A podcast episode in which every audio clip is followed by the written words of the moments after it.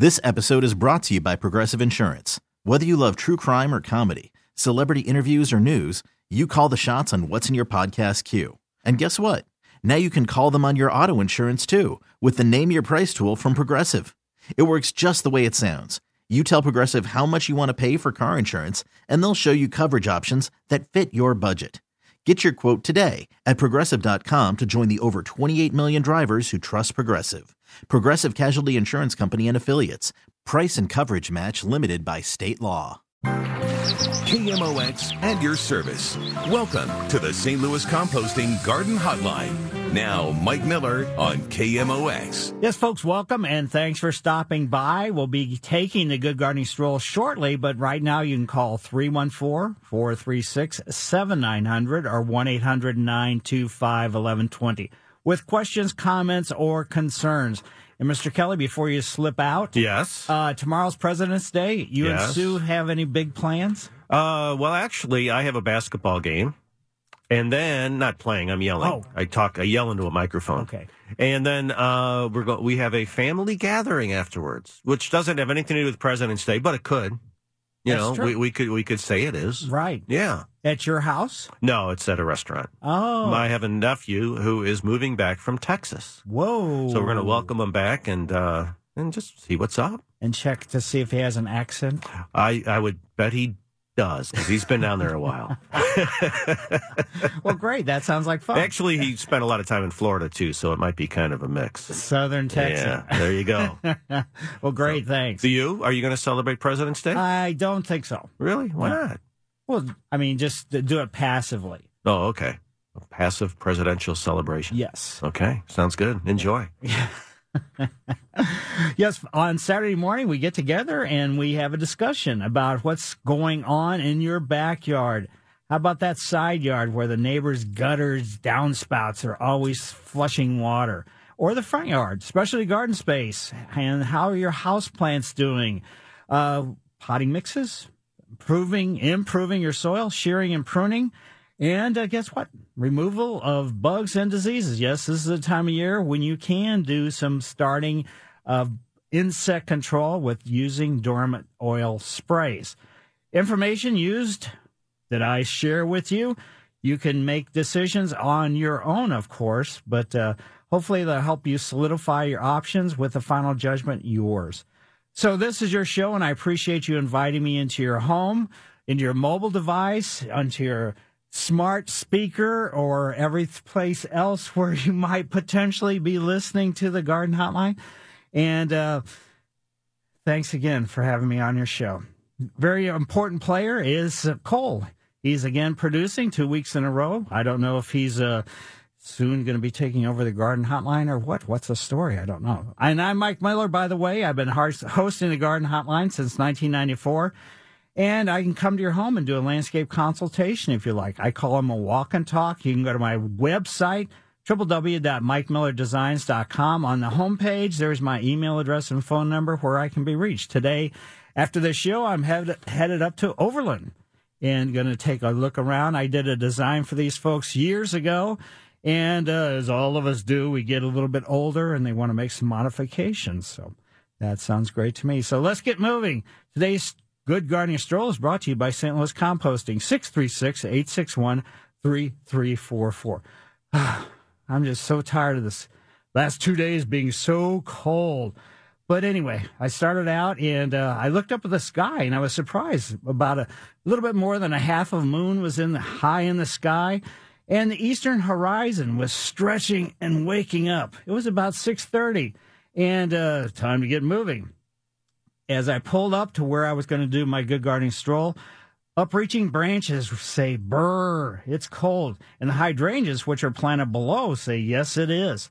The Tums building across the street says, Yes, it is cold. A sign on the window says, Authenticated game used merchandise available. Etched bricks, part of the walkway, were dedicated to people who gave money and donations. The crosswalk signal says, Wait, wait, wait, wait. And where is this? Well, it's near Ballpark Village, where the construction continues. And where was it really? Well, it is at gate number six, the right field side of Busch Stadium, which is the east side. A banner of a player making a throw. It looks like probably a shortstop or a third baseman throwing to first base. It says uh, it's time to fly. There's some pansies planted in the raised brick bed spaces. They were going, ooh, we're cool season annuals, but uh, it is cool. We need to get some water, and they are dry. Yes, it is baseball season, so at least spring training season. So tune in to KMOX and listen to see what happens as the Cardinals build up for the 2020 season. So, Mike Miller KMOX Garden Hotline, if you have any questions or concerns, 314 436 7900 or 1 800 925 1120. Yes, folks, questions, concerns, or comments, 314 436 7900 or 1 800 925 1120. When you call in, Cole will answer, and all you need to do is give him your first name and where you're calling from. And let's start off with uh, Marcia, and she lives in Kirkwood. Hi, Marcia. Hi, I've got three questions about trees. I need a recommendation for a shade tree that grows about 20 to 30 feet that doesn't have nasty little seeds that come off of it. and then I want to know if there are any trees that can be planted close to a driveway without buckling the concrete? And then third, where do you go to buy trees? Are there tree farms around, or what's the best suggestion? Well, probably uh, with the trees, I would say just any year-round nursery because most of them are going to get. They're not growing the trees necessarily themselves, but they're all getting them from probably the same production nurseries. So then the the big box garden centers uh, early in the season they may be okay, but I prefer to you know use the year round type nurseries because the staff is a little bit better and whatever else it happens to be. And as far as uh, trees close to driveways and stuff, how close are we talking about? Probably about five to six feet. That's pretty tight. And uh, I mean, impact wise, uh, I'd probably look at something maybe along the lines of uh, some type of magnolia.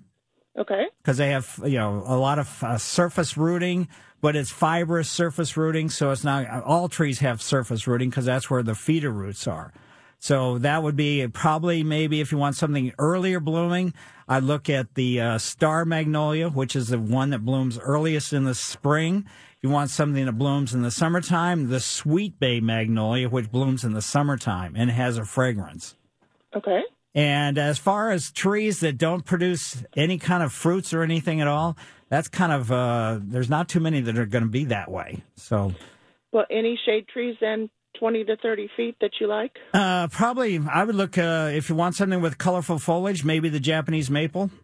Okay. And uh, is this in full sun or is this in a shaded partial shade or whatever it happens to be? Part shade. Part shade. I and also maybe look at something called a tricolor beech. B E E B E E C H. And just take a look at it. It's got a very colorful leaf. It's probably it's quite slow growing, and in a part shade location, it should do fine. Okay. Well, thank you very much. Certainly, my pleasure. All right. And now let's head from Kirkwood into South City and go into Mary's yard. Hi, Mary. Hi. I uh, have a problem. I had a tree stump in my backyard, and now I found I have a 10 foot square area where there's no grass, and I found I have termites. What do I do? What can I put down to get rid of these termites? Because I think they're eating my grass. Uh, termites really don't eat grass. Oh, they don't. No. So the roots. Yeah, the, the the roots that are left over from the tree stump. That's where the problem comes in. I don't know when the tree was taken down, but oh, the, about ten years ago. Oh, really? So, yeah. uh, and there's still some stump left. Well, no, the termites ate the stump. I just dug around it and Or- found a whole bunch of these little ants, but I decided they're not ants, they're termites. Yeah. Well, I would probably, if you're worried about them, I would say bring, you know, get a professional service to come out and take a look at it and see what they need to do. But there really shouldn't be a, a whole lot of termite activity. You know, there, I mean, they should be long gone. So to me, they may be termites, but they may not be, but just have somebody come out and take a look at them. Is eh. there something I can put on my ground that will grow grass? there's probably a lot of just like old dead root systems there. And even though it's a 10 year old root system wood, that's probably what the problem is. So it's, you know, that's, you know, if you haven't had anything growing in, you not getting any weeds growing in this spot or anything? No. Wow. I would I say, know. yeah, there's something that's mud. contaminated the ground there. Uh huh. Because if, I mean, weeds can pretty much grow anywhere. And if you're not getting anything at all to grow there, you know, get, have somebody come out professionally and take a look at what the, this insect problem is, but it's probably not related at all to, you know, the reason why you can't grow grass in this spot. And th- then also get, you know, a lawn expert to come out and take a look and find out what's going on there.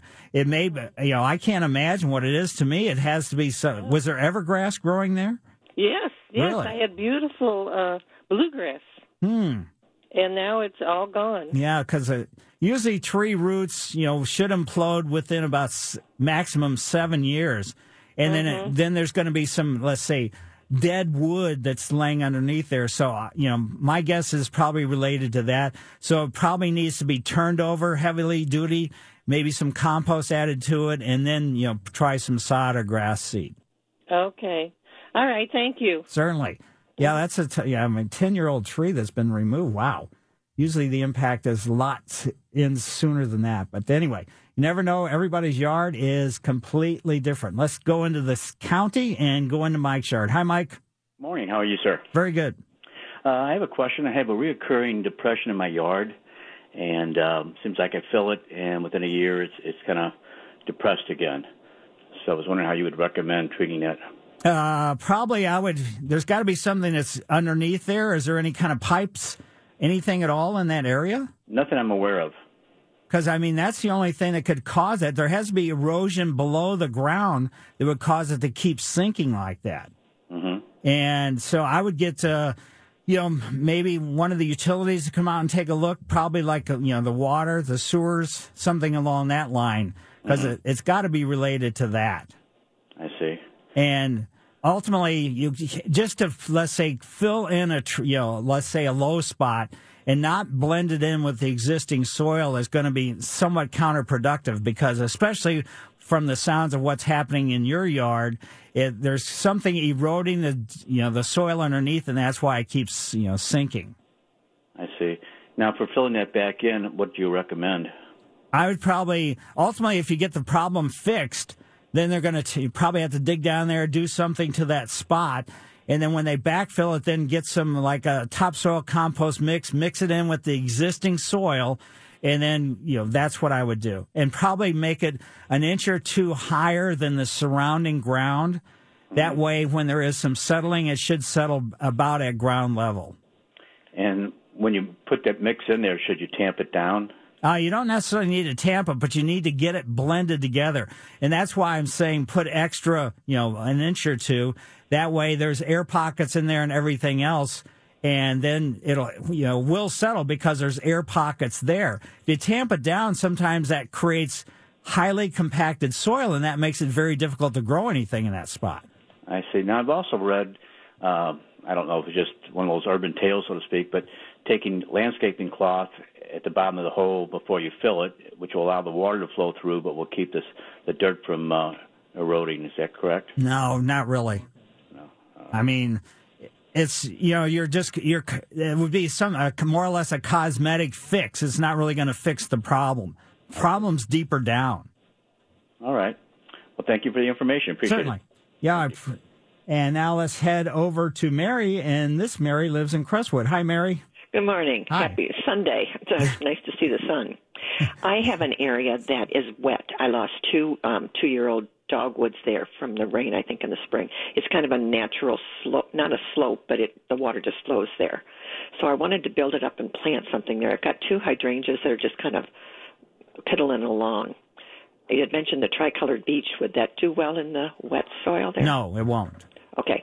And then, so I wanted to add some soil. So you said to get a top uh, topsoil compost mix. Would right, and like mix it with existing soil. But if this is a wet spot, you might think about just planting things that can handle a wet soil. Is this a big? Is this a big area or is this a little area?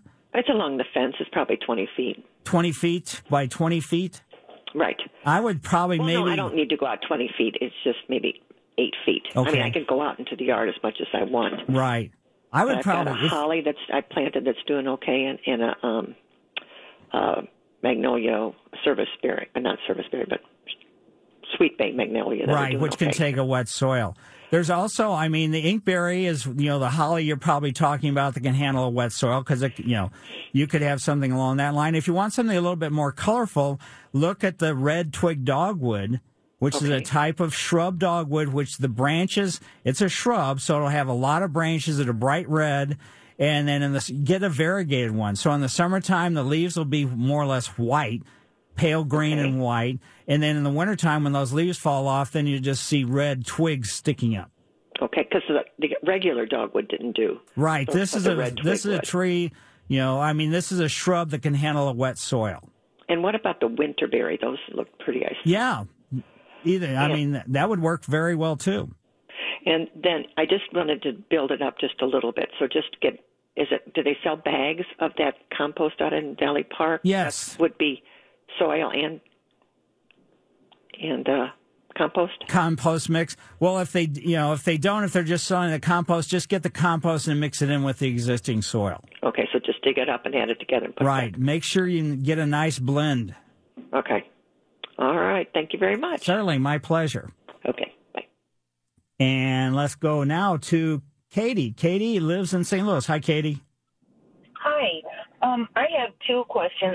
First, I have some hydrangeas that just are big, beautiful bushes, but they never bloom. Um, so when should I fertilize those, and what should I fertilize those with to get them to bloom? That's all the fer- all the hydrangeas like an acidic soil, so use an acidic fertilizer. But how old are these? Oh gosh, they never bloomed. They've never bloomed. I would say No, get I rid of. Oh really? Yeah, because if they've never bloomed, then there's something wrong with that particular variety or whatever it happens to be. But uh, you know, just if you like the hydrangeas, just go, you know, go and get you know to a, a year-round garden center and get good quality hydrangeas. Whether you want oak leaf hydrangea, whether you want a forever variety which blooms a couple times during the summertime, or whatever it happens to be, or if you just want a spring blooming one, then get the PG hydrangea. Oh, okay, that sounds good. Yeah. And my second question is, I have um, I had four beautiful New Guinea impatiens. They were just blooming and gorgeous all summer last summer, and I couldn't bear to let them die, so I brought them in and tried to overwinter them. and one by one, they just died. Right. Um, and I'm on the last one now. Is there any hope for overwintering um, New Guinea impatiens? Uh, basically, no. Oh. They just don't like it inside, regardless of whatever the circumstances. I mean, you can read this stuff and you know put it in a room with a bright window. That's you know the temperature's never going to get above this and that and everything else, but they just don't do well inside. Yeah. Okay. Well, thank you so much. Yeah, I mean sometimes the truth hurts, but uh, yeah, I've just never you know. I mean, they even have a difficult time, even professional growers, to have them, you know, in the greenhouses in the wintertime. When you go in there, you don't not going to see any New Guinea impatiens because they don't do well during the wintertime. Daylight, the amount of daylight, the temperature wise, I mean, they can adjust everything, but they they're just not going to have them. Let's head out to Lake St. Louis and go into Jane's yard. Hi, Jane. Good morning, Mike. Hi. I think I know the answer to my question, but I'm going to ask you anyway. With all the warm weather of late, I have uh seems like almost all of my bulbs are, have about four inches of foliage peeking up above the mulch. Mm-hmm. What's going to happen? Do I need to do anything? Well, it's too late now because we've had that severe cold. So go out there and take a look at them to see if there was any cold damage from these last two days. And the cold put- damage, the cold damage is just going to make the, let's say, the tips of the foliage look brown, and but it doesn't impact the bloom at all. Okay. Okay. That's what I thought.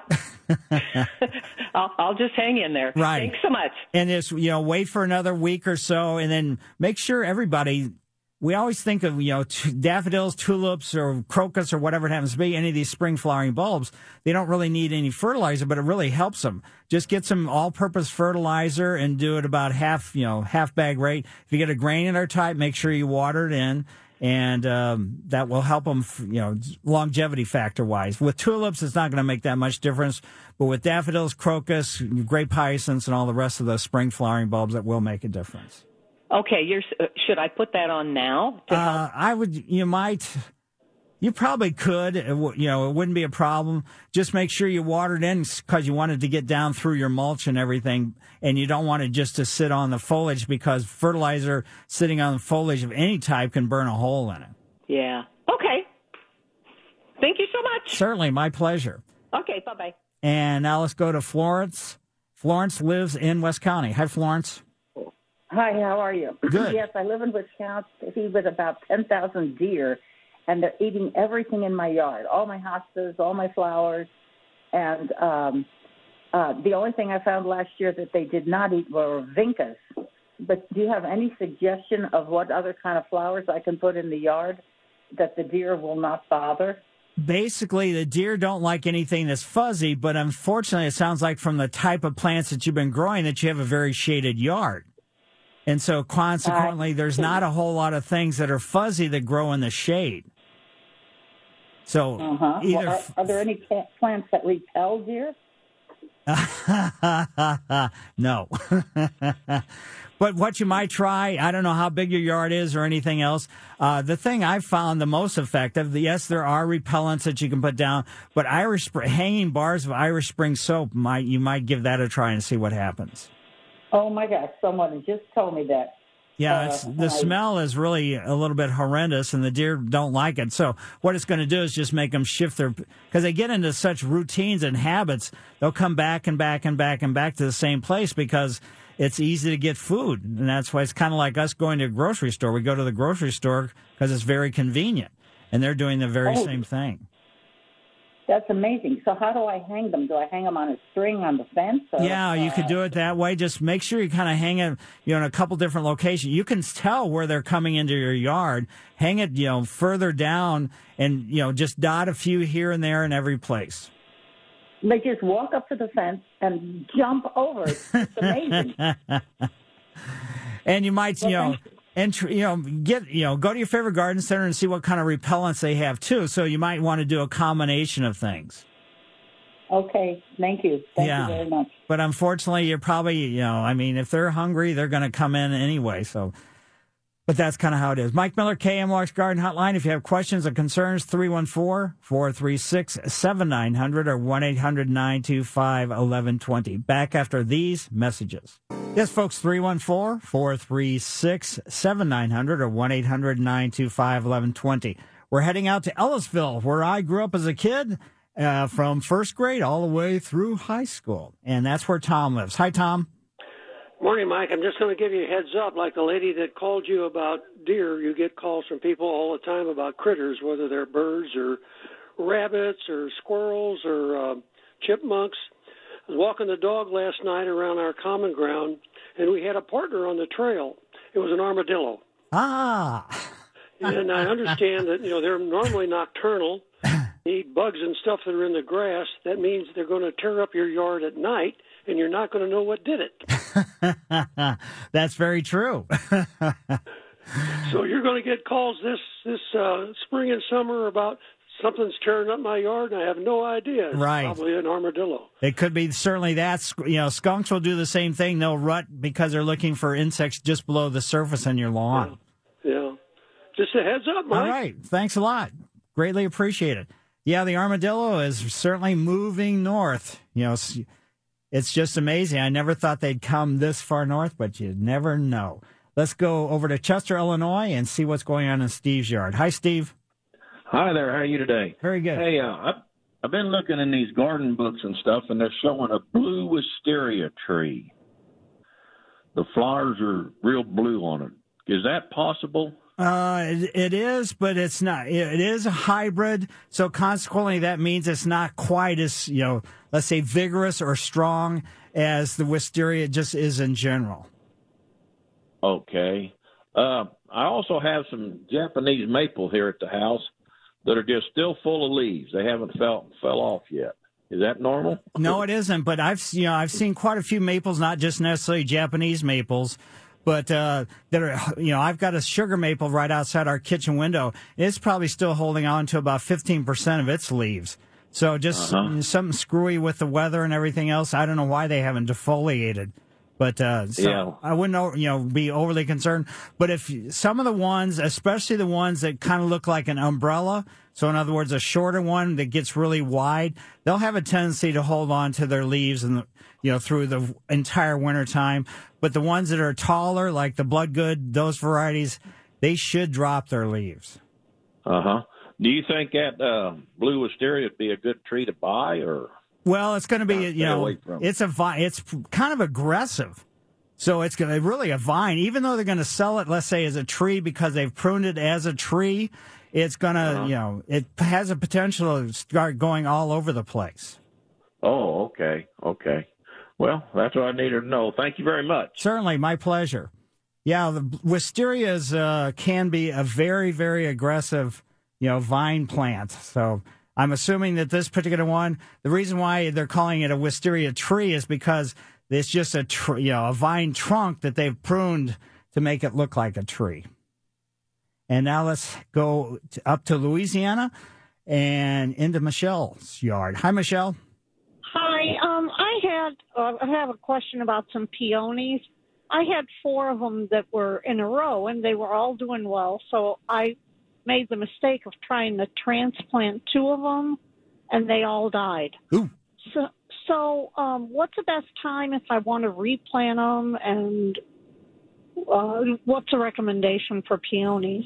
With a with the peony just in general the little eyes that look like potato eyes you want to have those about an inch or so below the surface. If you plant them too deep then they're going to just push up foliage and they'll not flower for you whatsoever. And as far as availability that's when you can plant them. So springtime is by far the best time to plant. And they when you dig them up they what you have to do is because the root systems are very brittle when you dig them up. So you have to dig them up and kind of just leave them sit for a couple days until the root system gets a little bit more viable. And then you can re, you know, replant it in a new location. But as far, again, as far as there just has to be a well drained soil, full sun, and with the eyes just an inch or so below the surface. Okay, thank you so much. Certainly, my pleasure. Uh-huh. Yeah, the peonies are great. They're wonderful. In some of the old time varieties, the the problem is, you know, they bloom, it lasts for about a week or so, and then that's kind of pretty much it. Uh, but uh, my my mother loved them. We had one side of our uh, foundation was filled with peonies. I think they were from my great grandmother. I'm not exactly sure. I don't even know if they're still there. I think one of my brothers may have dug them up and took them to his house. But anyway, let's go now to Oakville and into Rick's yard. Hi, Rick. Hi. Good morning, Mike. Hi. Um, we last spring we got three dogs, and basically my yard has now turned into a mud pit. Right. And so we're trying to figure out the best thing to do. Um, I've gotten several bids on um, getting zoysia, Myers zoysia put down, but then also somebody said that we should do a combination of fescue and Myers zoysia um, as a possibility. We also talked to people about doing the synthetic um, astroturf, but that's very expensive. So I was just calling to get, to get your opinion. You're never going to get grass to grow if you have three dogs. I don't care what blend it is or anything else. It's impossible. So Okay. you're going to have you know isolated patches maybe where they don't let's say run as much, but the soil compaction as well as the chemistry of them going to the bathroom and everything else, that's where the real problem is.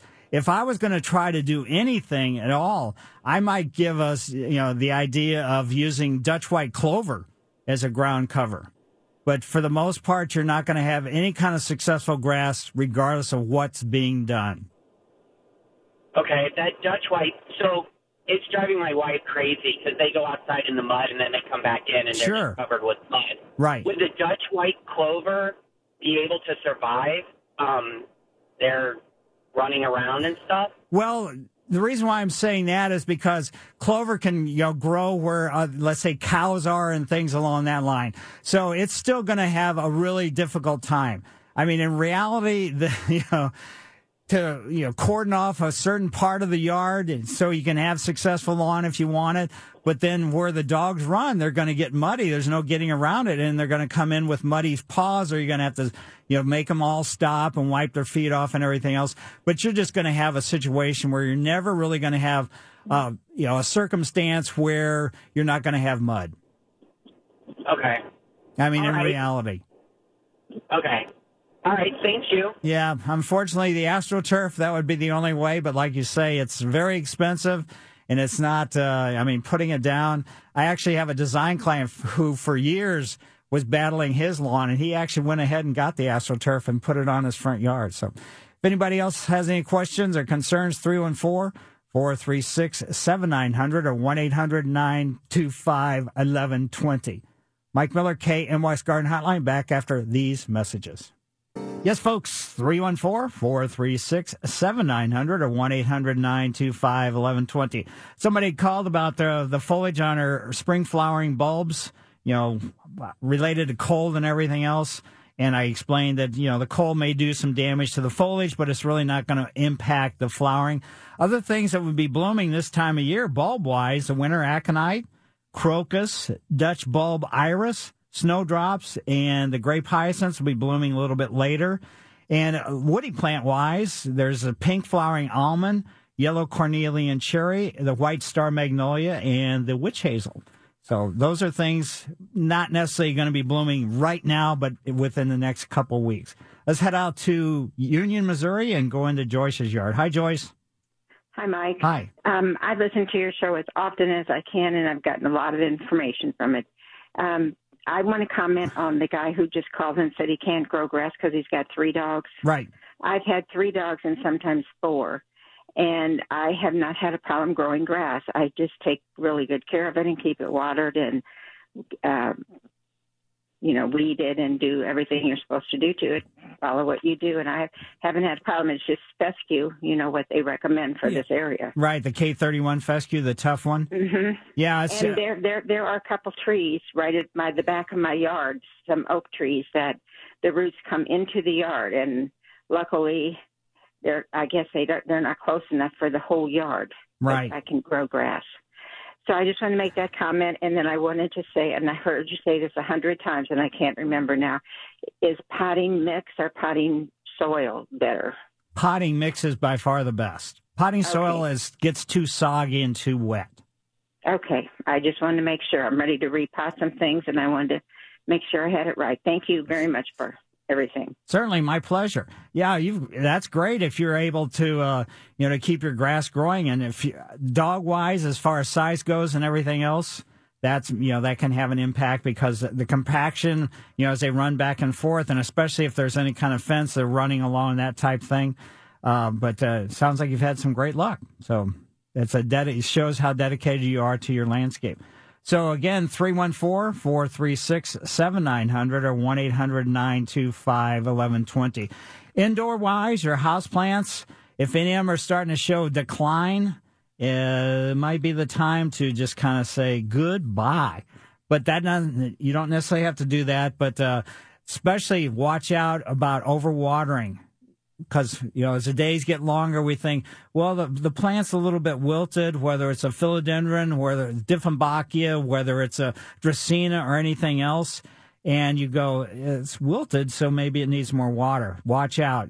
Underwater by far more so than overwater.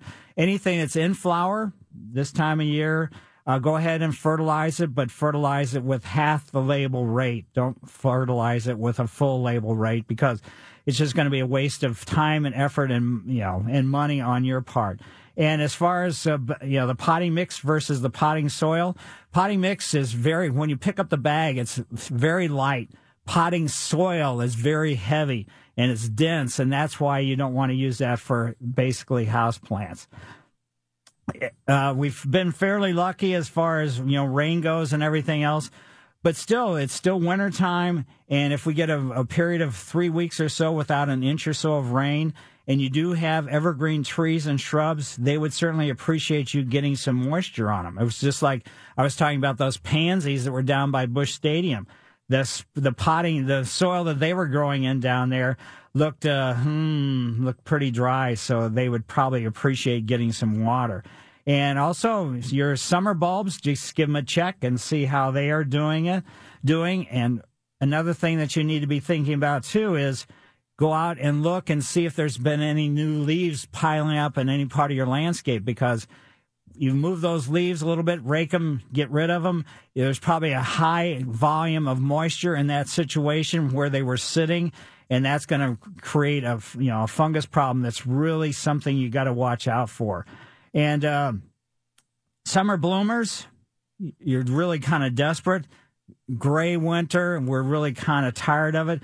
But if you have, uh, let's say, spring flowering things in your landscape, like forsythia or something like that, you can go out and just take a cutting of that, tr- you know, of the tree or the shrub, forsythia shrub, uh, one foot cutting, bring it inside and put it in a glass of water or in a vase or whatever it happens to be. And, um, you'll probably be surprised. In a couple weeks you're going to see forsythia blooms inside your house and probably another week or so after that you're going to see them in the outside. So that's a nice thing too. Be sure and get a soil test done and especially if you've had a history of using the same fertilizer over and over and over again year in year out whether it's on your lawn whether you're doing it whether you're having a professional company do it because extravagant levels of any kind of nutrients can be a detrimental impact to your your soil in general and consequently to anything that you're trying to grow. So the soil test will indicate, yes, you have too much of this, you don't have enough of that. Then you can make adjustments accordingly because it is very difficult to grow anything here anyway. But if you got a situation where the soil is not the best, then it's going to be even more difficult as a result of that.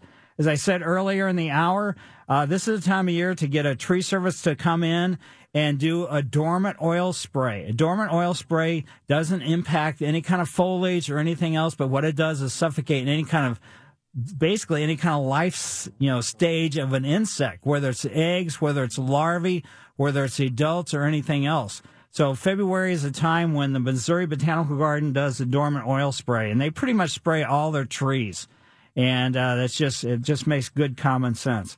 Let's head out to Lori's, and Lori lives in St. Peter's. Hi, Lori. Good morning, Mike. How Hi. you doing? Very good. Thank you. Um, I have a question. Last fall, I was having problems in my flower garden with voles with a V, Mm-hmm. and so I went to Elmel and got some of the green pellets and constantly was trying to poison them to death. Whatever it took. And I was wondering what I can do this spring to hopefully, I don't know if they're still in the ground alive, but I don't want any voles in my garden this year. Right. Under- understand. Voles are really lazy. So what they do is generally they use old tunnels that moles have actually created. But voles do a real, yeah, I mean, they do some major damage to your root systems or your plant material. Yes, I know. watch, yeah, watch out and make sure that you, if you've got mole tunnels there, like I said, moles don't eat plant material for the most part. They eat insects. They're, you know, whatever kind of insect, mainly the earthworms, but they eat anything else that they come across. And the voles, when those tunnels are, have been aban- abandoned, that's what they head and use to get underneath root systems and chew on the roots of the plant material.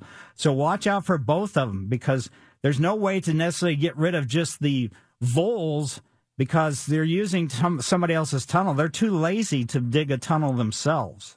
Ah, yeah, because I had one that came out one day morning when I was in my garden, and I got a shovel and kind of like smashed it to death. and had, had, had, had a neighbor come over. This guy said, "Can you pick this bowl up? I can't pick it up." And my husband at church, and I don't want to handle. And I thought maybe I could hang it up over the top of the garden to warn the other bowls. This is what could happen to you if you come out. So I don't know if I just should start throwing pellets down, like when stuff starts blooming. Yeah, I mean, a preventative type thing. Again, just watch for the mole tunnels Okay. because that's what they're going to be using. And also, you can watch for, they usually have a tendency to nest underneath shrubs or underneath porches or, you know, something along that line. And just watch for the tunnel, you know, the holes coming up out of the ground. They'll be a little, they'll be kind of like a little bit smaller than a ping pong ball. And there should be two different holes. And, you know, take a look underneath your shrubs or anything else because that's where they're living and they just use the tunnels to go eat. Okay, yeah, because I, I I seen kind of like the tunnels in my garden. That's where I would throw those pellets in. I thought I'm gonna get some smoke bombs from Fourth of July, throw those down, whatever. but maybe hanging that dead body would have done some good too. That's true. well, thank you so much for your show. Really appreciate it. Well, every great. week it's a joy. Well- so thank you. Thanks for having me on your show. I greatly appreciate it. And also, uh, you know, way back when in the 1800s, they used to trap moles, get moles, dig them up or whatever, and they'd skin them and make coats out of them. If you can imagine how many moles it would take to make a coat, that's absolutely incredible. Other critters that you need to be watching out for. Actually, when I was walking back from the store the other day, I saw, hmm, some squirrels had been, you know, a squirrel had been digging. You know, there's acorns in the park right across the street, so they probably brought some an acorn over and planted it. So when a squirrel digs, he only goes down about a three or four inches, then backpacks, you know, whatever he puts in there, which is usually going to be an acorn. So understand that that's you know, watch out for that activity as well as the skunks and squirrels and raccoons and everything else. So if you have questions for the next hour, 314 436 7900 or 1 800 925 1120. See you after the news. Yes, folks, welcome to the Garden Hotline Tip of the Trowel Hour. I'll be giving the tip of the trowel shortly, but right now you can call 314 436 7900 or 1 800 925 1120 with your ideas, questions, concerns, or comments. And Mr. Kelly, before you take off, Yes. or you, you I saw you're heading towards the door, so you can go No, I just leave. was wait. Uh, just wait. You know, we talk about feeding birds. You- Yeah, you yeah. enjoyed a lot. Oh, yeah. and you got those, you know, fancy smancy feeders and everything else. See, I get thistle seed and I just throw it on the ground. And that works. Yeah. Yeah, they, they'll lead it off the ground. Uh, Do you ever do suet? No, I haven't. I used to. I've done it before, but I just stick with these with just the basics The now. seeds. And again, it's funny because the other day the the I have four finch feeders, three finch feeders, and they were completely empty, untouched for a day or two. Wow. And then yesterday morning, I think it was, they were loaded, all of them. So I, some days they they come by and eat, and other days they're I guess they're okay. I don't know.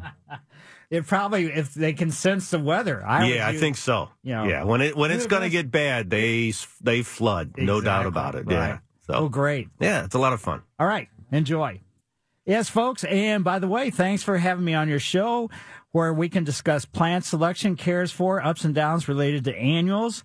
As I said, outside Busch Stadium, they've got some pansies that, uh, you know, don't look great, but uh, pansies are going to be just erupting in the garden centers if, you know, in another couple weeks.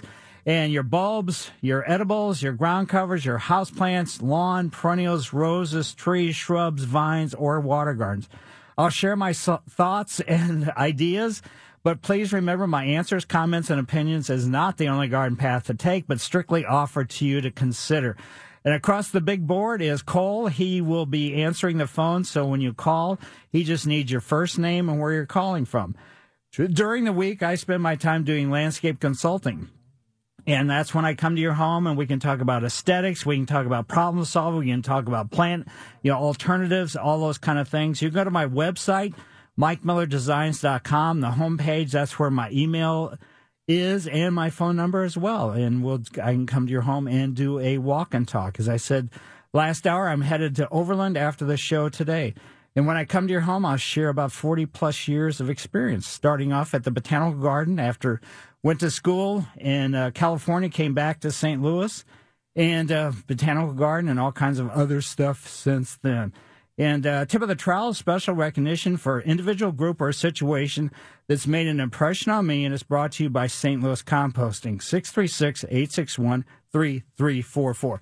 This is kind of a special anniversary for me this weekend, Valentine's weekend.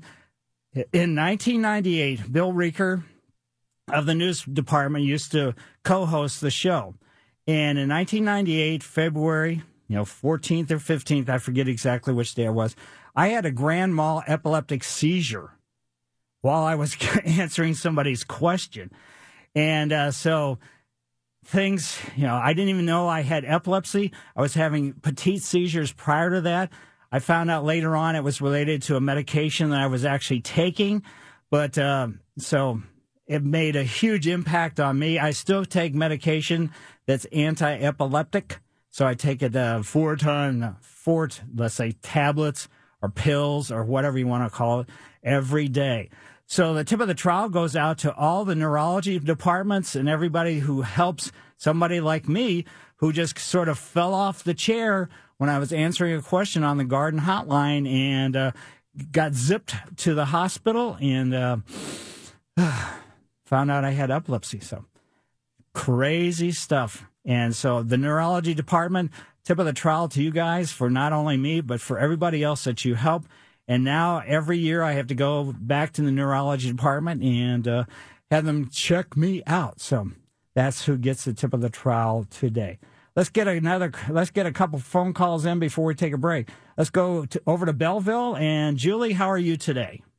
Hi, great, Mike. Thank you so much, and we appreciate you so much, and so glad that you're on the air. You are super smart.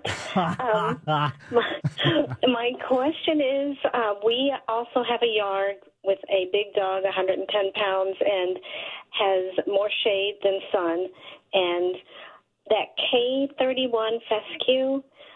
How soon can we put that down? Well, first of all, K31 needs to be in full sun, to be honest with you. Oh, okay. So right. that's pretty Then much would you- every. I mean, even shade, you know, shade tolerant grass seed is very narrow bladed and is very weak, so it wouldn't be able to handle this, you know, the situation of what you're dealing with. And if you've got a dog that big, and I'm assuming it's in a fenced yard, and so It's it's not a fenced yard, but he does pretty much stay in the you know in the backyard when he is out. Right. So, I mean, you're lucky that he does, but just, you know, even if he's not running back and forth along a fence or anything else, just the compaction of the soil. And then whenever he goes to the bathroom, that adds an impact to it. But the K31 wouldn't be successful for you, you know, in a part shade situation whatsoever. So Okay. you're kind what of. do you suggest? I would say just get all kinds of different seed, all kinds of clover, all kinds of weeds or whatever, and just throw it out there and see what happens. Okay. I mean, All right, we'll do. Because I mean, if you get, let's say, shade tolerant type ground covers like ivies or periwinkle or something along those lines, uh, to get it established, it's going to be difficult because the shade is created by trees. I'm assuming, and consequently, the ground cover is going to have a difficult time. Then you add the dog on top of that. You may just be spinning your wheels, spending a lot of mental money and real money, and the end result's not going to be any different. Right, right. So maybe the Dutch white clover. give it a try. I mean, it does really prefer, you know, to be in a situation where it's in sun, but uh, I would say just try anything and see what happens. Okay. And maybe just Or a just- combination, of, you know, one spot will be this, one spot will be that. So just so you're not fanatical. Okay. Or or switch it over to a rain garden. I'm thinking. right. exactly. All right. Well, thank you so much. You take care now. Yep, you do the very same thing. And now let's head out to Manchester and see what's going on with Vern. Vern, how are you? I'm doing good, Mike. Thanks for taking my call. Sure. Good luck with working with the neurologist. I- My neurologist and I are very good friends now. Great. I have a I have a redbud tree, and it has some branches that have such splits, and I believe they're from locusts uh, in them. Do I need to? If that's true, do they need to be trimmed off these branches? And how, how do you treat for uh, locusts? I think they're laying their eggs in there. Is Yeah, what they can do is they can rut and then lay eggs in there. If the le- if the branch is still healthy and pushing out you know flower and then consequently putting out foliage, I would say just leave them alone. I wouldn't bother.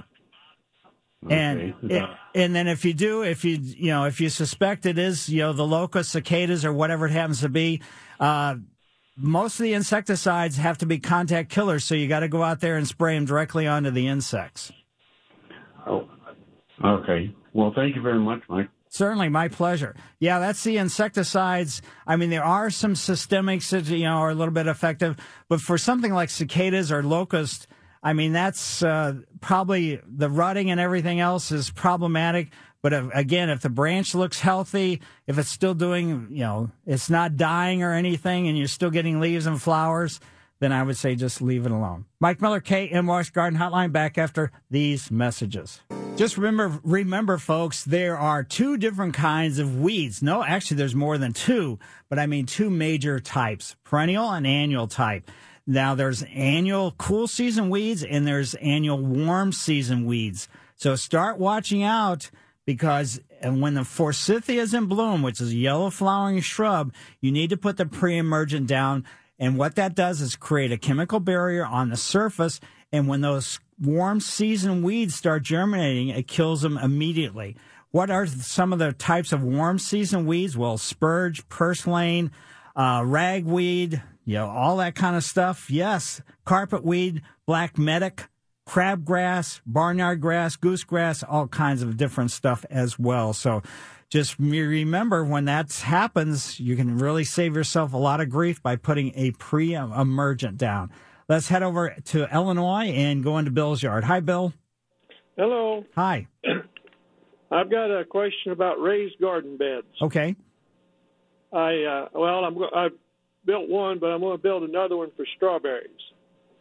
And what what do you put in the in the beds? What the the dirt the dirt or fill or whatever? Basically, a, a nice organic compost mix mix of topsoil and compost with the with the existing soil. So what you want to do is measure the square footage, figure out how much, you know, square footage you have, and then, you know, go to wherever you're going to purchase, you know, your topsoil compost or whatever you decide to mix into the ground. And you're going to put in a, two inches at a time, mix it in with the existing soil, then add two more inches. And so I don't know how high you want to really make it, but any well, place. Would... I, I made I'm, the first one I made four foot because that's about where I reach. and this one I'm So- going to make three foot. Yeah. So, I mean, uh, so you're going to have to, you know, get quite a bit of material. So, but, uh, yeah, just mix, make sure that you make a nice blend with the existing, you know, the existing soil. Even though it's so high, the root systems of your strawberries will probably never get down into the ground. Still, you want to make sure that it's not compacted underneath. Okay. Well, on the first one, I, I went over by the barn. We had some uh, manure pile there. It was, you know, pretty old. Mm-hmm. I used that, and then on the on the top, I put some. We got a sawmill, and I had some old sawdust there, and I put that on top. And uh, that didn't. I, I didn't. I, I it. Uh, I didn't get it done till like July, so I put some like some green beans in it, and they weren't doing too well. So I, I gave them some fertilizer, and, and they they did real well that way. Yeah, definitely. Any kind of or you know any kind of edible type things definitely needs fertilizer beyond you know good quality soil. So anything that you have that's organic like that as long as it's aged, you should be fine using that. Okay. Uh, I, I thought about going over to across the bridge there and getting that uh, compost Mhm. and putting on top. Is that just to put it on top of the sawdust? Well, I would I would mix it in. I wouldn't just I just wouldn't layer it on top. So you we want to make sure that you have you know it's kind of like you know mixing anything in a blender. If you don't blend it just right, it's not going to work. Whether you're making a milkshake, whether you're making a cocktail or anything else, you got to you know it's going to be to the advantage of whatever you know with the drink. Obviously, it's the taste wise, but for the plant material, a good blending is going to be to the advantage of the plant material. Okay. Well, thank thank you. Certainly, my pleasure. And anybody else questions or concerns? 314 436 7900 or 1 800 925 1120. So uh, we've got phone lines open. Let's head now to Crystal, Crystal City and go into Scott's Yard. Hi, Scott. How you doing, Mike? Hi. Nice to hear from you. Yeah, go I, ahead. Uh, first of all, I wanted to call about the seizures. I uh, I'm sorry about that to interrupt the uh, the garden questions and stuff, but uh, my uh, I already had brain surgery for the uh, for the seizures before, but it didn't work, and they got me on Onfi and Vimpat and a couple other different medicines, but uh, I'm going to have to go back in there to SLU, and I'm going to supposed to have another operation, another a. Uh, they're going to have somebody in my room this time instead of a sleep study, they're going to do this where it reads out right away. But uh, I understand. I'm, I'm sorry. I'm sorry about that because I know exactly what that's like. But uh, my one question, gardening question, is I have I have done everything to rip out the vines away from the garage, but they'll still grow. They keep growing. Is there anything that's safe that I could spray down there that will kill the roots? And that's Uh, all, sir. Yeah, basically, I mean, the systemic type. Do you know what type of weed it is as far as the vine It- goes? It's just a, it's just a like a one of those vines that grow up right alongside of it, where you pull it off and it leaves a mark on the uh, garage Ooh. itself. It probably it's probably you know it could be a couple different types, but the best thing to do if you don't want to you know use any kind of herbicides, problematic type circumstances, is dig it out. Just dig the whole thing out. To go down, you're probably going to have to go down about six or eight inches, and Okay. just dig up you know individual, let's say one foot square pieces, and shake all the soil off the root systems, and then that's probably going to be the most effective way to you know take care of your Okay, that's what I was figuring, but I didn't know because there's a there's a couple places I dig do by the I, I did I did dig dig do I did dig by the uh, fences and stuff where it'll still grow, but I, I think it's from the neighbor's yard. It'll come over and just go through the uh, through the fence itself. Right, you know? exactly. So, I mean, that could be certainly the circumstance, but yeah, you've got to get the entire root system. And you, like I said, usually about six or, you know, a one spade depth should be able to get the entire root system. Now, you're probably going to have some sprigs and stuff like that, but so it's not going to be just a one shot deal. It may take a couple times of going Yeah. after it, but uh, that's would be my recommendation. Do I uh, do I put anything in there after I dig them out just to keep it from coming back, or do I, go ahead and dig them out? Just dig them out, shake, you know, shake the soil and make sure you just get all the root systems and, and the stems and everything out. Shake the soil back into the hole. And if you Okay, see, okay. that's probably going to be the easiest way. Well, God bless you. I understand the seizure situation.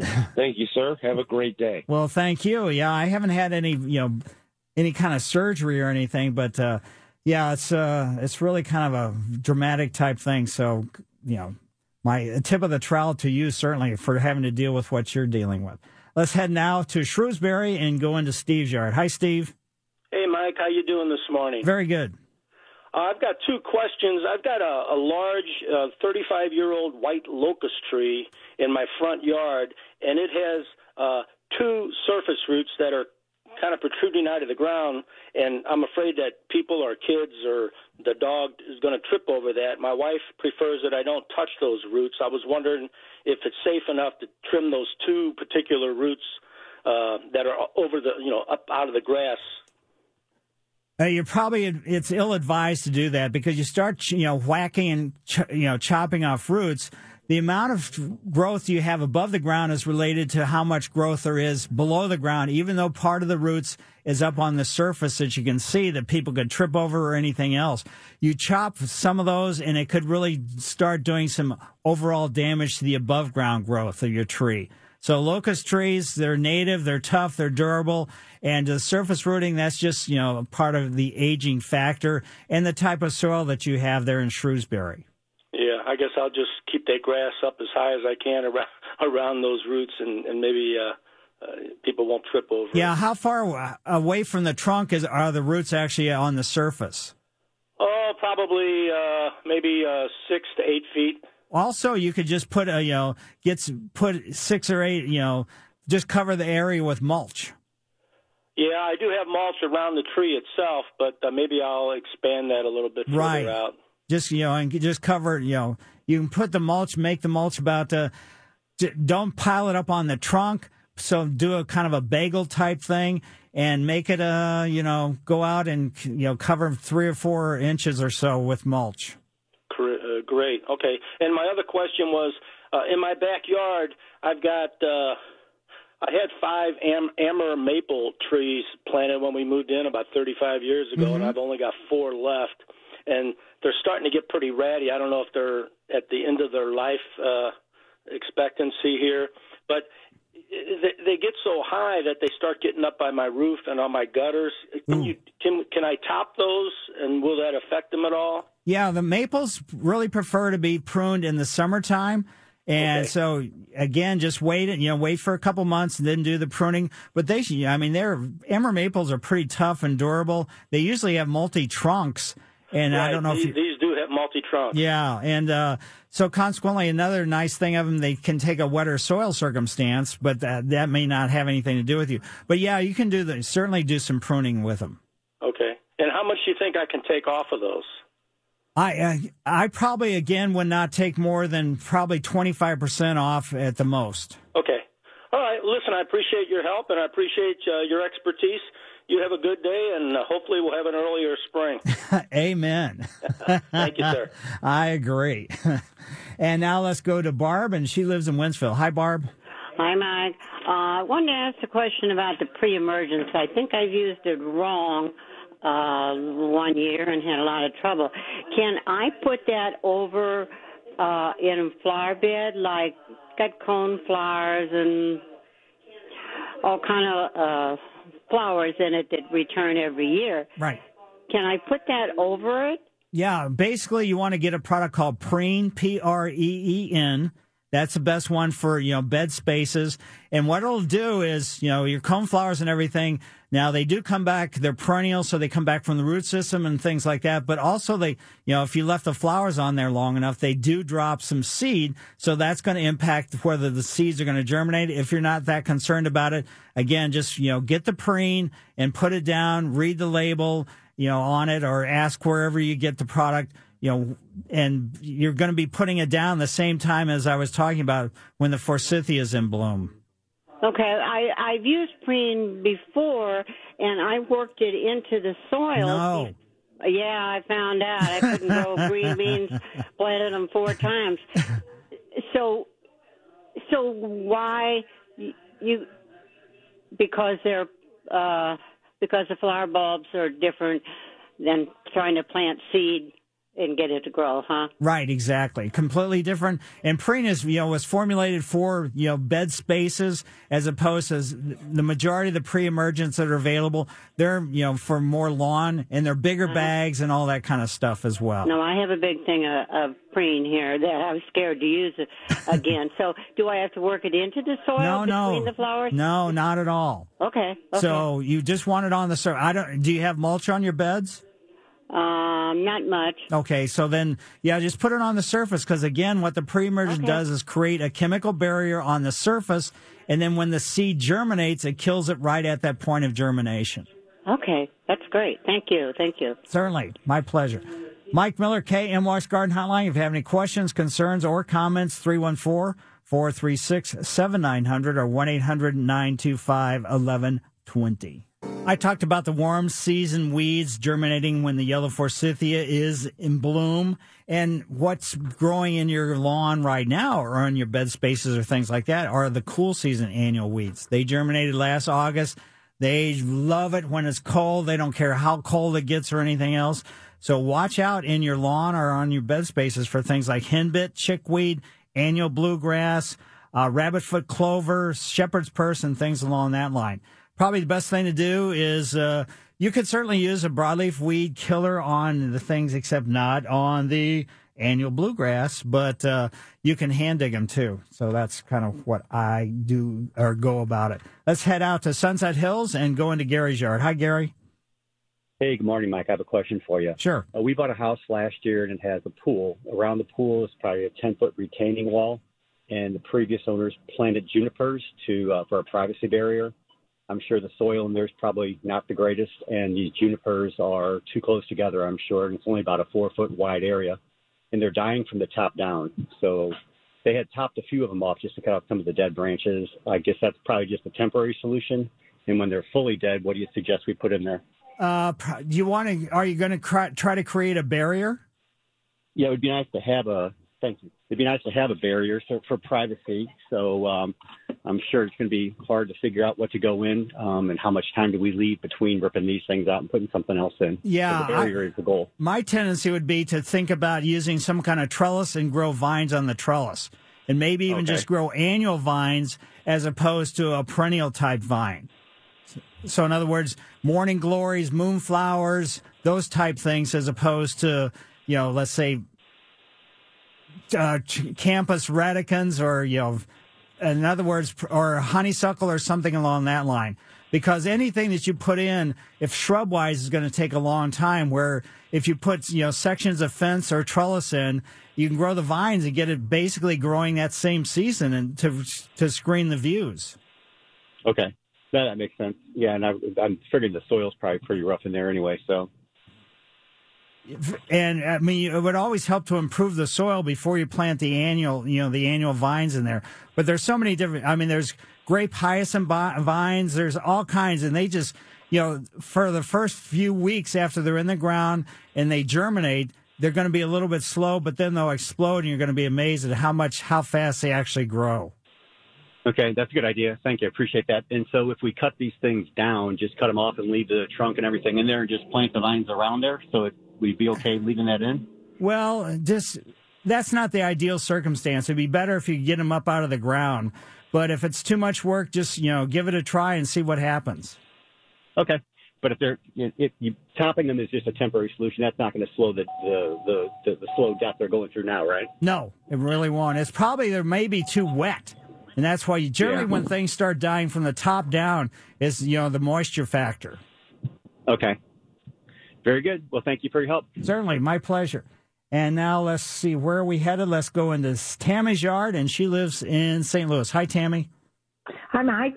Uh, following up on the preen discussion from a minute ago. Mm-hmm. So, if I wanted to then put down mulch, how long do I need to wait when I lay the preen down before I can put mulch in the bed? I would probably wait for a couple weeks because you want to make sure that you're going to get, you know, as many of the, let's say, weed seeds germinated during that time and killed off before you put the mulch on it. The mulch really doesn't necessarily impact, let's say, the ability of the preen to work, but, you know, going in there with, uh, shovel or a rake or whatever how you're going to spread the mulch or you know wheelbarrow wheelbarrowing it in uh, that just breaks that barrier and so that's what the Mhm. downside is Okay, very, very good. Thank you very much. Certainly. And now let's go to Waterloo, Illinois, and into Sue's yard. Hi, Sue. Hi, Mike.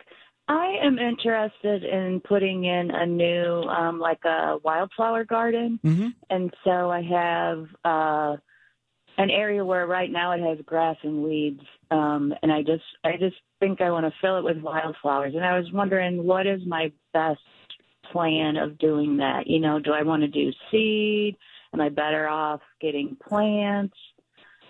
Uh, probably a combination of both would be the ideal thing. So get some, you know, already germinated, you know, fl- you know, wildflowers or whatever you're going to go after, you know, from the garden centers. Then mix in some of the, you know, mix in some seeds too. Okay. But the And area How should I? Yeah. Yeah, that's what I would need to do. How to prepare the area. Yeah, I mean, anything that's in there, you should really get rid of. Like either kill it off or dig it out or something along that line, and then mix, you know, some again organic materials in that ground in that bed space. You know, an Okay. inch or so, and or two inches, and then go from there. So probably and then to I would. it off. Yeah, I would probably be very patient. Maybe for the first year, just go after killing, getting rid of everything that's there, and wait for a full year, and then plant next year. All right, that's not the answer I want to hear. well, this is the, that's the ideal situation because if you don't, you're going to have even if you put herbicides down and it kills a, a lot of them, it's not going to get rid of all of them. It's just that way. I mean, you could plant in there. It's just you got to be really careful on knowing what's what.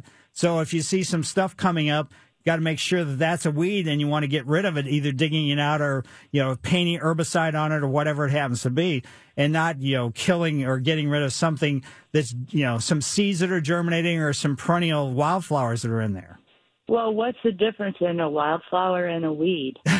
It's all how you I look mean, at them. I know, I know exactly because a lot of the wildflowers are weeds. Yeah, You know, yeah. we call them weeds. Right. So, so there I go with that. Right. So Um, I mean, you could just it all depends on what you want to embrace. Okay, so I want to do some this spring and summer. So I wanna I wanna take this area that's part of my that's between two gardens, and this is I live in the country, so this is country style. We're Uh-huh. not. We don't care if there's weeds in it and stuff. Oh. There's going to be weeds. I mean, we just have. There's too much here. Right. There's going to be weeds.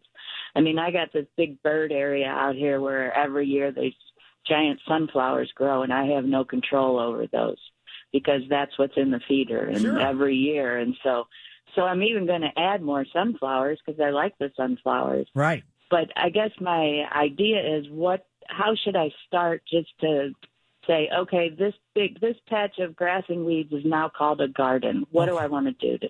I would make that a rototill it, rototill it, level it out, and see what happens. Okay, should I put anything in there to kill anything, or just till it and let nature? Do I would just, you know, till it, let nature, you know, and then you can sort of like selectively figure out what there is because, like you said, some things that are considered weeds here in the city is not necessarily Yeah, weeds, you exactly. know, where you are. So consequently, Exactly. it might be, you know, ragweed. It might be who knows what. It's something that you really want, and Yeah. uh, not necessarily that you want ragweed, but. uh so that's, you know, do it that way. Then you can kind of start from ground zero and see what's going to come up. So should I, after I till it, um, do I want to uh, put the compost on top of that then? You could put the Um, compost down, but mix that in as well. Just don't lay your compost on top. Okay. And just mix it Um, in.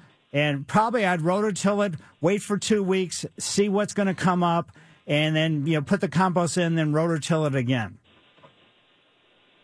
Then you could do the planting, either seeds or perennials that, uh, you know, that you get at your favorite garden center or whatever.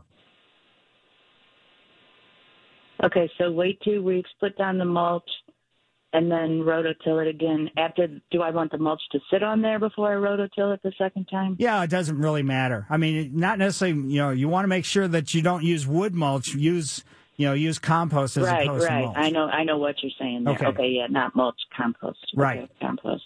Um, okay, then when do I put the seeds down?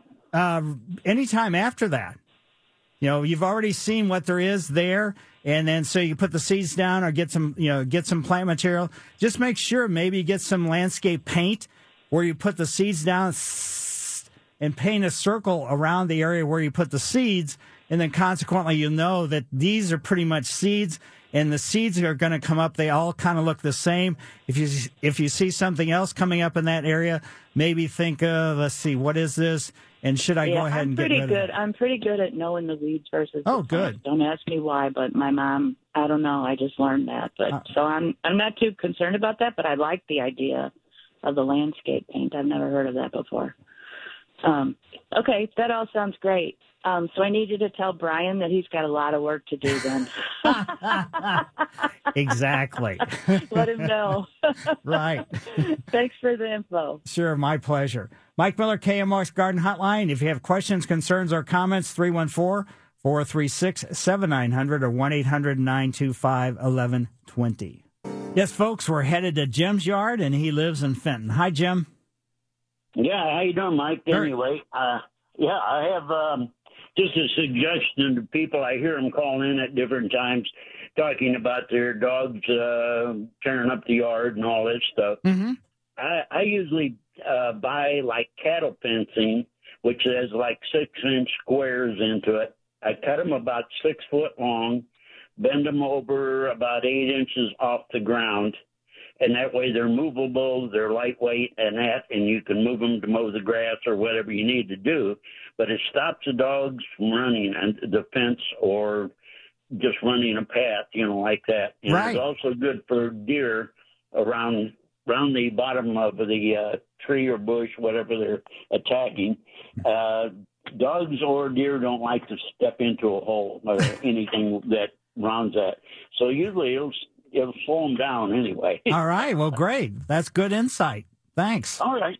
Okay. Thank you. Bye. Certainly. And now let's go over to Maryville, Illinois, and see what's going on in Joe's yard. Hi, Joe. Hi, Mike. Good morning. Good morning. I got a question on uh, zoysia grass. Most of this yard here is zoysia, and I've been familiar with it for 25 years. It's never been dethatched. So I was wondering, I tried with a garden rake, that's impossible. So with a leaf rake, I can get a lot of dead material out of the zoysia. But my question is, is that enough, or should I get uh, a little a machine or have somebody dethatch this? You could dethatch it with a machine if you want, but if your if your zoysia has been healthy for 25 years, using the leaf rake is there's nothing wrong with that. Probably what I would do is right before you're going to do right as it's starting to green up, that's when you want to do the raking. Uh, go ahead and you know set your mower kind of low, like about two inches or so.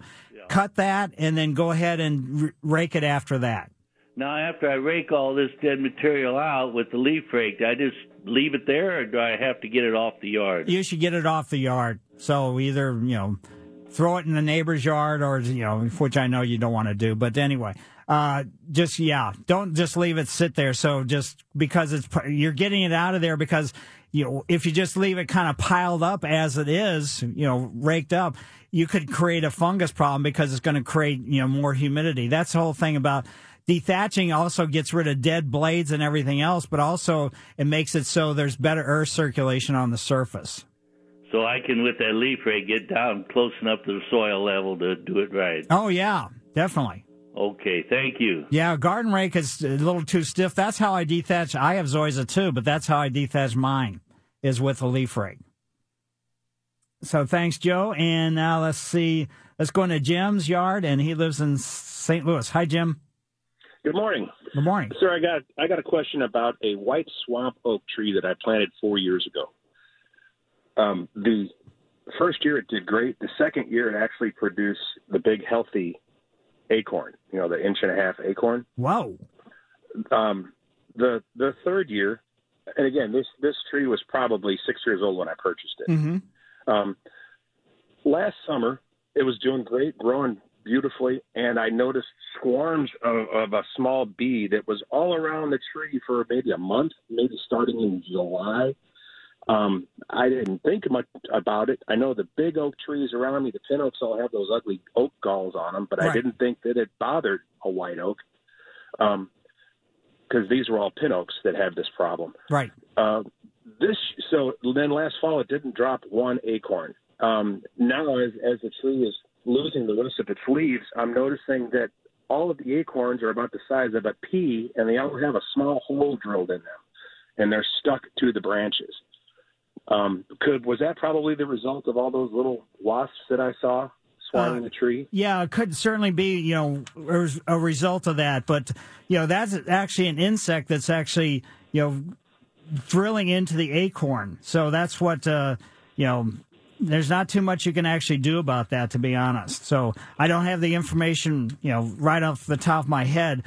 But, uh, Let's see. I forget exactly what the insect is, but if you listen next week, I'll you know I'll can update you on that. But it's you know, All the, right. the hole in the acorn is separate from what you're you know what you're experiencing, and the the wasp that causes the gall. That all they do is what they do is slit the you know the branch. Then they the female deposits the eggs into the slit, and then the when the eggs hatch, that's what causes that bloating, and that's a kind of a protective type thing. So that's what happens. But holes in the acorns are completely separate from that. There was somebody that Okay, called yeah. you know about you know holes in pecans and hickory trees, but I'm sure that that's probably what you're you're experiencing.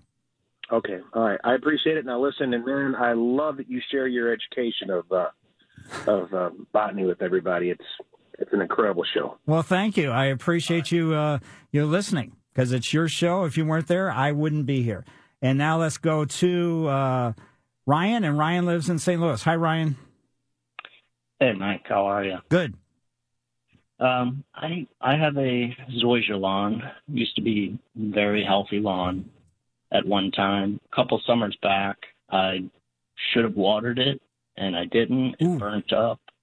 Crabgrass kind of said thank you very much, took over, and I'd, I'd say about a third of my lawn now is crabgrass. So- Yikes. yeah. Uh, I'm looking for a way to um, kind of take it back uh, to give the zoysia, you know, a chance to take it back over. Right. Um, specifically, looking for like a non-toxic uh, product that I could use. Uh, do I? What sort of pre-emergent could I use? What sort of post-emergent could I use to kind of facilitate this? Basically, when the yellow forsythia is in bloom, you just go to your favorite garden center and tell them that you've got a problem with the crabgrass. They'll, you know, whatever pre-emergence they have, just make sure that, uh, you know, that they know that you're going after that. But it's basically crabgrass is a warm season annual weed, so that's what you need to get rid of. Okay. And then as far as Uh, after that, then you're going to have to get zoysia plugs or zoysia sod to infill these spaces. Okay. Um, have you had any luck or even tried? Uh, I think it's called corn gluten as a pre-emergent. Yeah. I mean, it's one of the ones that's, yeah, it's one of the ones that's recommended. okay. All right. I might look into that. Okay, great. All right. Well, thanks a lot, Mike. Yeah, Appreciate my it. pleasure. And Mike from Wentzville, it looks like we're not going to be able to get to you today, but uh, hopefully I'll be back next week. And everybody just, you know, enjoy the nice weather we're going to have today. I mean, I wish the sun was out, but we can't have everything. But uh, Mike Miller, KMOX Garden Hotline, I certainly appreciate all of you having me on your show. This episode is brought to you by Progressive Insurance. Whether you love true crime or comedy, celebrity interviews or news, you call the shots on what's in your podcast queue. And guess what? Now you can call them on your auto insurance too with the Name Your Price tool from Progressive. It works just the way it sounds. You tell Progressive how much you want to pay for car insurance, and they'll show you coverage options that fit your budget. Get your quote today at progressive.com to join the over 28 million drivers who trust Progressive. Progressive Casualty Insurance Company and Affiliates. Price and coverage match limited by state law.